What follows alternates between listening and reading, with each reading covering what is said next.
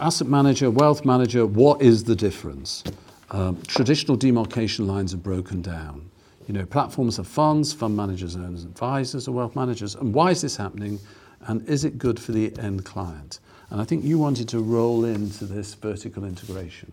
Yeah, I mean, for me, this kind of is about vertical integration mainly. And I mean, it feels like there could be an obvious conflict of interest there. And if we look at sort of Netflix or supermarkets, they can distribute third-party products and also manufacture their own and sell them. Yeah. But can you really do that in wealth management? Yeah. Well, first of all, I think it's probably me who came up with the term vertical integration, and boy, do I regret it. Yeah, and you're not even vertical, Paul, and you're not even a vertical integration business. We're not at all. I was trying to explain. Because it was not Andrew Carnegie. Yeah. Basically, what do people want? It's what I said before. Nobody wakes up in the morning and goes, I think I need a platform. I think I need a multi-asset fund. I think I need that. They don't do it. They say, I need a bit of help. Okay, and who do I trust? Where do I go for a bit of help? So really what we're trying to build is a wealth manager for people who need a bit of help. Yeah. Okay. They don't want to go everywhere, though, do they? They want to just go, ideally they'd like to go to one business. Well, would they? Why is it happening? Why Schroders launched a wealth manager? You've been snapping up IFAs, and you've been snapping up IFAs. But I don't even know what Credit Suisse has been doing more than that. We have so much focus. And I heard you're going to get into asset management. You're going to launch some funds. You've already got your own funds. So why is all this happening? Is it you want a bigger chunk of the pie? I think what's quite interesting is... sorry, Paul, I sort of cut Paul off. When we launched our business, advisors were shareholders in it, okay? Advisors had to become a shareholder to use Nucleus in the early days, okay? Yes. And that was vertical integration, right? And people freaked out by that because of conflict of interest. Yeah, like Transact. Yeah, and people thought that was a terrible thing, right? And actually it wasn't. Advisors owned a stake in the platform, and they owned half the business, right? Their clients and people screamed this is terrible, it's conflict of interest, but it wasn't. So there was a conflict of interest, but the model meant it was demonstrably cheaper for us to run our business and offer a cheaper customer price because of the operating model, okay? So the customer got a better deal. So vertical integration or convergence, whatever you want to call it, where the customer's getting a better deal is a wonderful thing, right? It happens in all sorts of industries. It's a great thing. It's to be applauded. And anything we do beyond our current scope of the platform will be entirely with that mindset in mind, okay? And I think that's with what... Ian Cook built, for example, on with Best Practice and Enable was a vertical integrated. I think that was entirely with that same sort of motivation. What we've seen in this industry historically, and I think demonstrably, is that we've seen vertical integration occur in many different ways, but not generally with the customer interest at heart. And I think if you look at the presentation between what companies tell their shareholders and the analysts against what they tell their customers, there's often a spread between the two. And not in every case. Any examples? Yeah, Three initials spring to mind? No, there are many examples, and I'm sure you're well enough researched to go and find them. They're on their own websites. But and I think you've got to realise that if the industry is to be trusted, which is a recurring theme we've had earlier on, if we really want to build that trust, we've got to tell our shareholders the same thing we're telling our customers, and we can't tell our shareholders there's 2.5% or 3% up for grabs here in the value chain, and the other side try and say we're offering a kind of low-cost or competitive proposition to our customers, and this kind of charge has been concealed all over the place. And I think that transparency thing, that's convergence, I think can be a wonderful thing. You can certainly assemble components in a way that makes the end-to-end costs better, the efficiency delivery much better. I don't think there's a lot of evidence of that having happened so far. There's been a whole load of stuff, as you've probably hinted at a minute ago, on Three Initials in the press in the last few weeks where it just is not demonstrably true that VI models in this country today offer a more competitive proposition in general. Well, I would disagree with that. Go on, then. First of all, I'd say we're not a VI model at all. We have an open architecture platform. But what bit of what David said do you disagree with? I'd say that in terms of providing, first of all, I'd say, as it was Oscar Wilde said, the cynic is someone who understands the price of everything and the value of nothing. It is Oscar Wilde. Yeah. So what a value is, price is a component of value.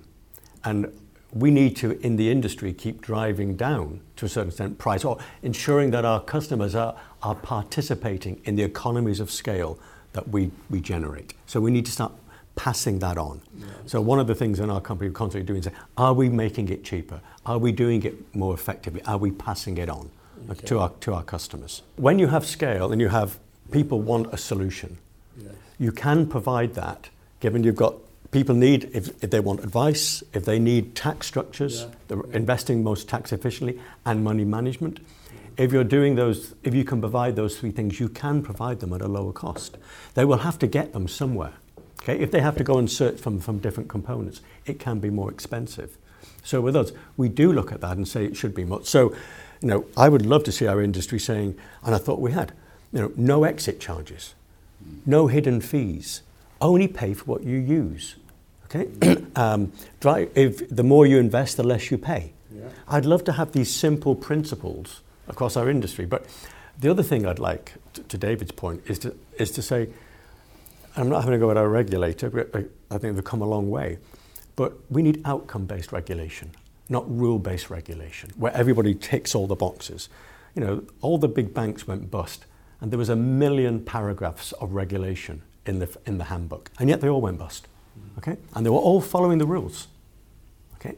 So we need outcome-based regulation and outcomes. What matters to clients? What matters to clients, to David's point, is the outcome, what they're getting. What is it that David said that you disagree with? There's no evidence that some, even though we're not a vertically integrated model, if you can provide the three components yourselves, you can do it. You can, and you should be able to do it at a lower cost than getting those three components separately, because you've got economies of scale. I don't believe that's true. Paul, I love you dearly, but I did read a Numis note that said that the cost of investing through Quilter Financial Advisors was, I think, over 10 years was 2.6%, 2.8%. So is that? I can go through that. I know Dave McCann at Numis, so I'm not going to get into. Do you disagree with that? I do disagree with that. Okay, all right. Well, we don't have to drill down. I felt I wanted to say it. Anyone else want to come in on this debate? I mean, you've moved into asset management. Yeah, and I think for me, my starting point, I think we've seen this played out in the press over the last couple of months now, is that conflicts of interest are there to be managed, not to be run away from. So that was your point. Yeah, they're not necessarily bad.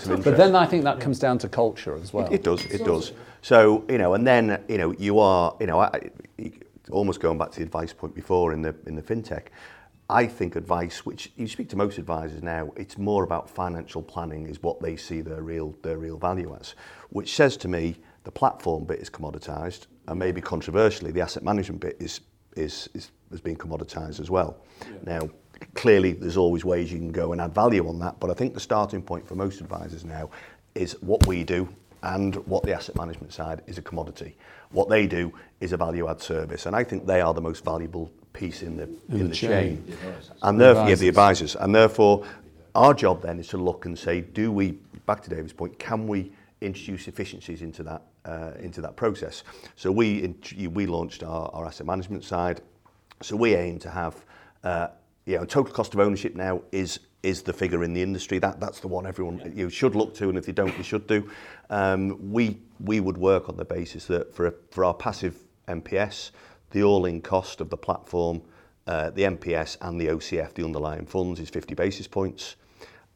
For active funds, it's 100 basis points, and for passive, the one in between, it's 75 basis points, which then gives the advisor the ability to add on. I personally believe, as a customer, I would be thinking 150 basis points as an all-in cost is where I start losing my patience and thinking, you guys better be good to be charging more than this. And what we say to the market... All in. Everything all included. What I'm saying is that we can offer a solution, an all-in solution at 50 basis points, which gives the advisor a chance to offer 100 basis points for his service in a passive world.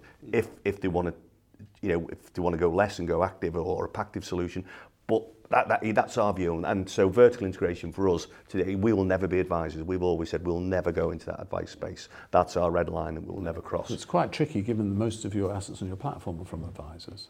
Absolutely, but you know, we not choose... competing with your customers. No, absolutely, and we have a direct side as well, which you know, far different customer profile. And I think you know, whenever advisors challenge us, I go through and say, look, the average value is about £70,000, and they're doing very different things. Very quickly, it ceases to be an issue. So we are an advisor firm at heart, just like David's, and I think our job is to accept that we're not the most important thing out there in the world. We just deliver a service, and as long as we do it well and efficiently, I think we keep advisors. Is all this happening because it's better for the client, or is all this happening for commercial reasons for the financial services institutions who see, to your point, that the big element of the value chain is the advice bit, and therefore they want to capture that, and also to get closer to the clients which is also... You know, we've got is it a commercial imperative? Is it driven by commerce or by clients? I think it's a national imperative. We have no sovereign wealth fund in this country.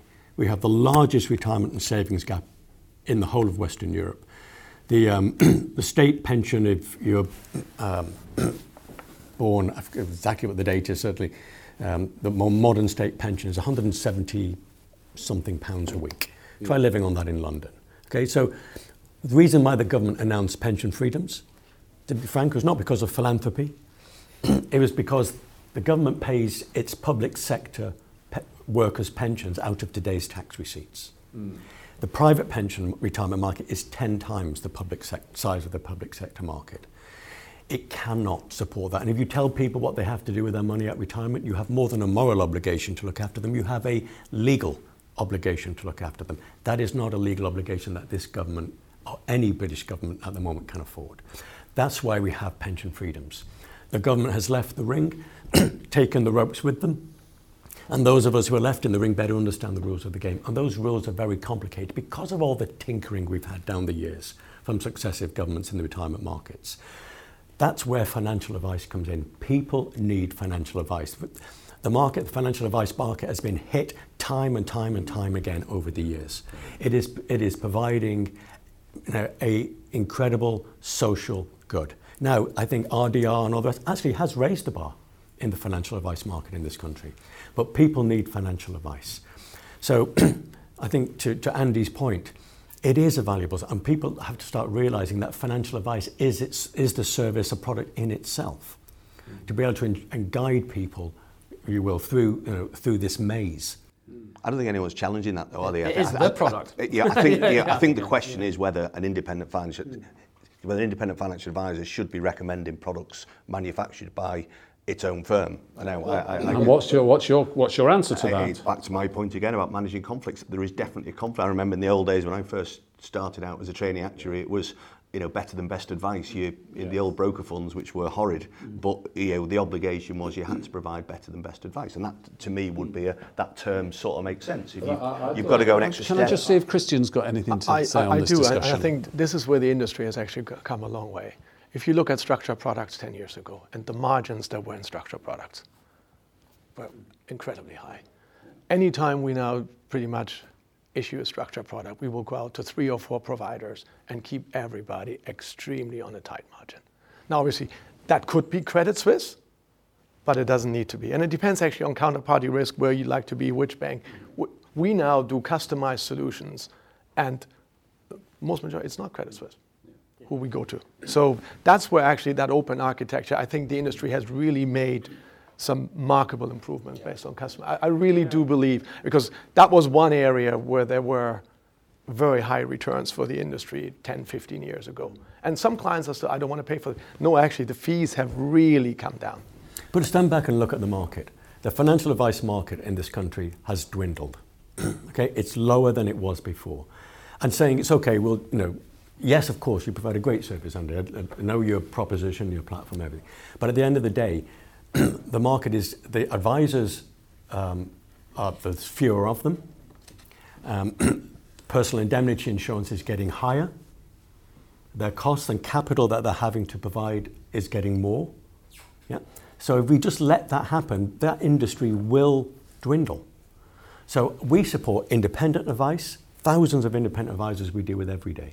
We support restricted advice, a couple of thousand of advisors, and our restricted proposition includes far more of other people's solutions than our own. Yeah. So you see yourselves as protectors of the advice market? Well, I say we're putting our money where our mouth is instead of just talking about it. We've sort of moved on to the next question about the value of advice. Yeah. We've sort of slipped into that. Which it's an interesting point, and it kind of maybe it might help bridge the gap, I don't know, but there's I think what you see is, as far as I can see, in the VI businesses, and you can see it in advice groups that have gone into asset management as well, from a different starting point, is that they seem to make inordinately more money in the product side than they do in the advice side. You know, I think if you look at the advice divisions of these businesses, they tend to wash their face if they're lucky, or they lose money. And the asset management or product side makes a fortune. So that strikes me that the advice channel is being used almost to resist competitive pressure on asset management. That's using it as a distribution channel, right? for asset management. And you can see in lots, there are lots and lots of examples where this has occurred. Well, and can you give some? You give lots of controversial statements. Well, the one that's very evident, I mean, it's reported, and you've reported in the past, I'm sure, on SGP. I think the profit margin in your business probably pulls much higher on the asset management business, the advice business. I think the same is true probably in True Potential. I think there's lots of examples. It's true in many, many instances. And I think you've got a situation where that's fine, but let's recognise in that instance we're valuing the asset management, not the advice. Because we're saying the advice is that it can lose money forever, and we're okay with that as long as we get the full. So it's okay. I would say yes. It's an observation, but the weakest part of our industry for decades has been the part closest to the customer, which is the financial advice part. It's been the weakest in terms of capital, it's been the weakest in terms of support, weakest in terms of management support. Okay. And weakest in terms of financial returns. So we can just leave it that way. So it's customer-centric. Okay, it is very customer-centric, completely. Completely customer-centric. Totally agree with that. You say we're in the space because we're altruistic. No, I'm not. I'm saying these businesses do run on tight margins, very tight margins, because they're people businesses.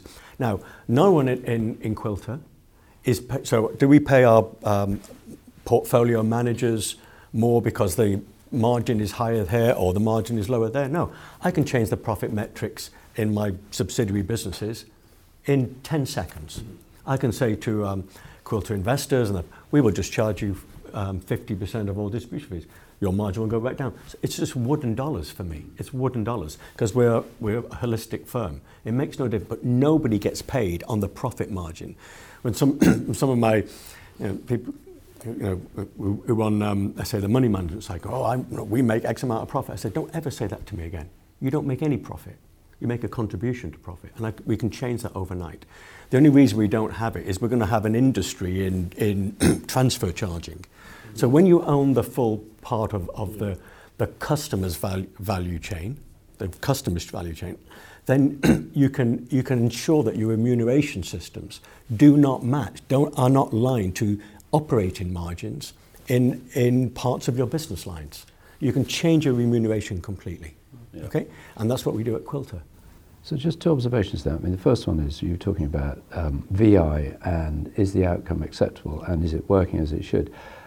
You guys know this better than me, that as part of the asset management market study, there was a platform review, wasn't there? And the platform review looked at VI, but it didn't look at it thematically and in depth. But the FCA said, we are minded to say there is nothing for us to be concerned about. In the platform that are properly market, did not say the same of the asset management market. But for VI in general, my understanding was they were not concerned about detrimental outcomes for customers who were going through that process. So maybe there's a validation of what Paul's saying. And then the other thing on advice, so I'm pure discretionary fund manager, very dependent on advisors, and there's often a bundled fee, as we know, and it's a platform fee, an advice fee, probably some administration, a wrap fee, and a DFM fee in there as well.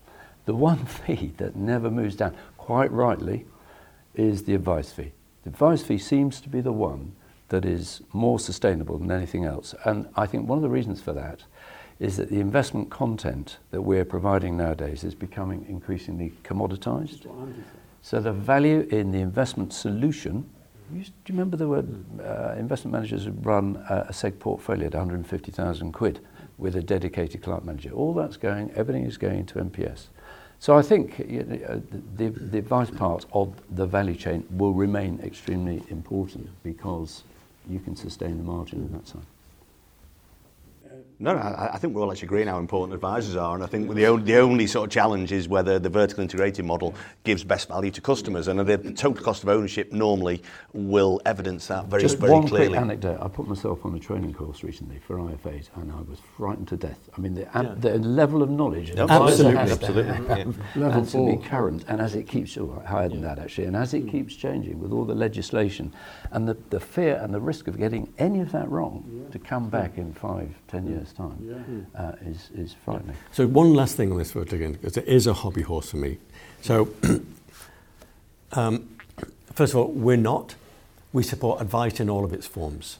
We support, we put hundreds of millions of pounds in the market to support independent financial advisors every day of the week, and we will always do that. We do it for restricted financial advisors.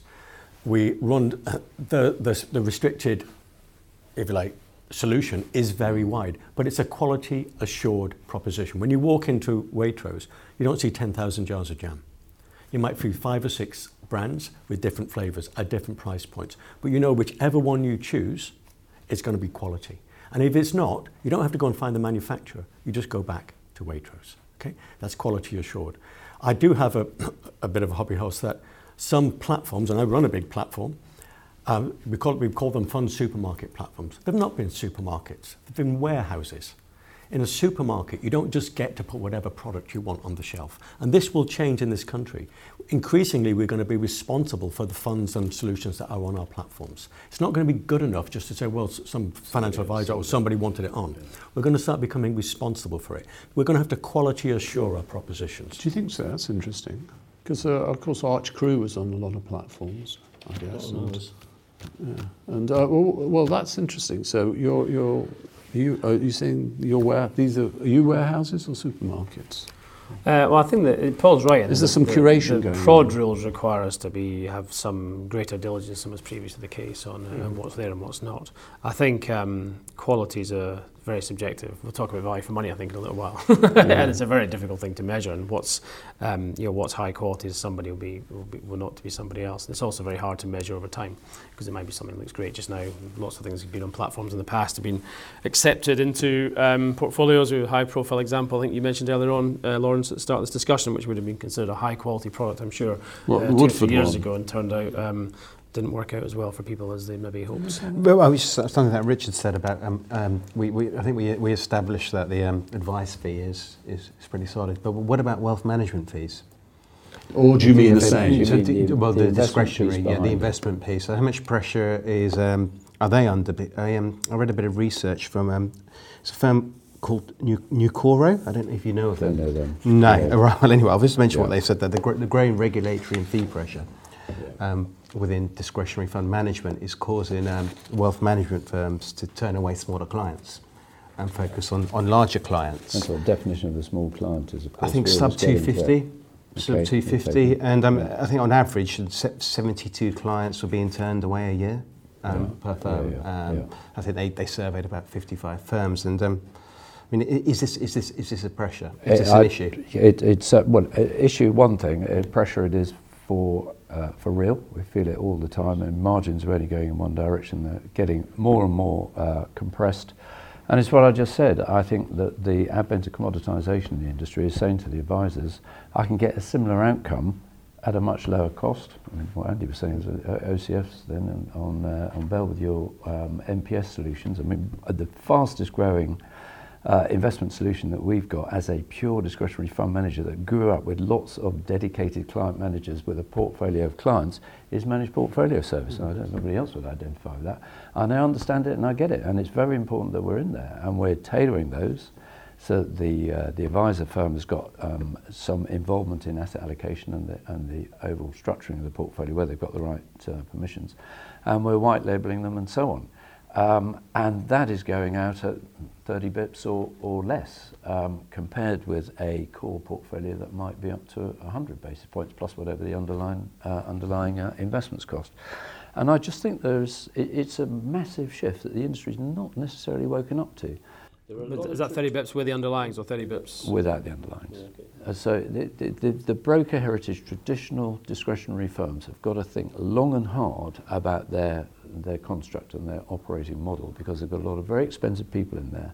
And I think unless they're running seg portfolios over 2.5-3 million, and that number moves around the whole time, they're going to get commoditised out of a job. And the fee pressure is driving that very hard. So what I'm trying to do in my world, and I know a lot of my peers are doing the same thing, is to adjust for that scenario playing out with more intensity over the next few years. It is transforming how we operate.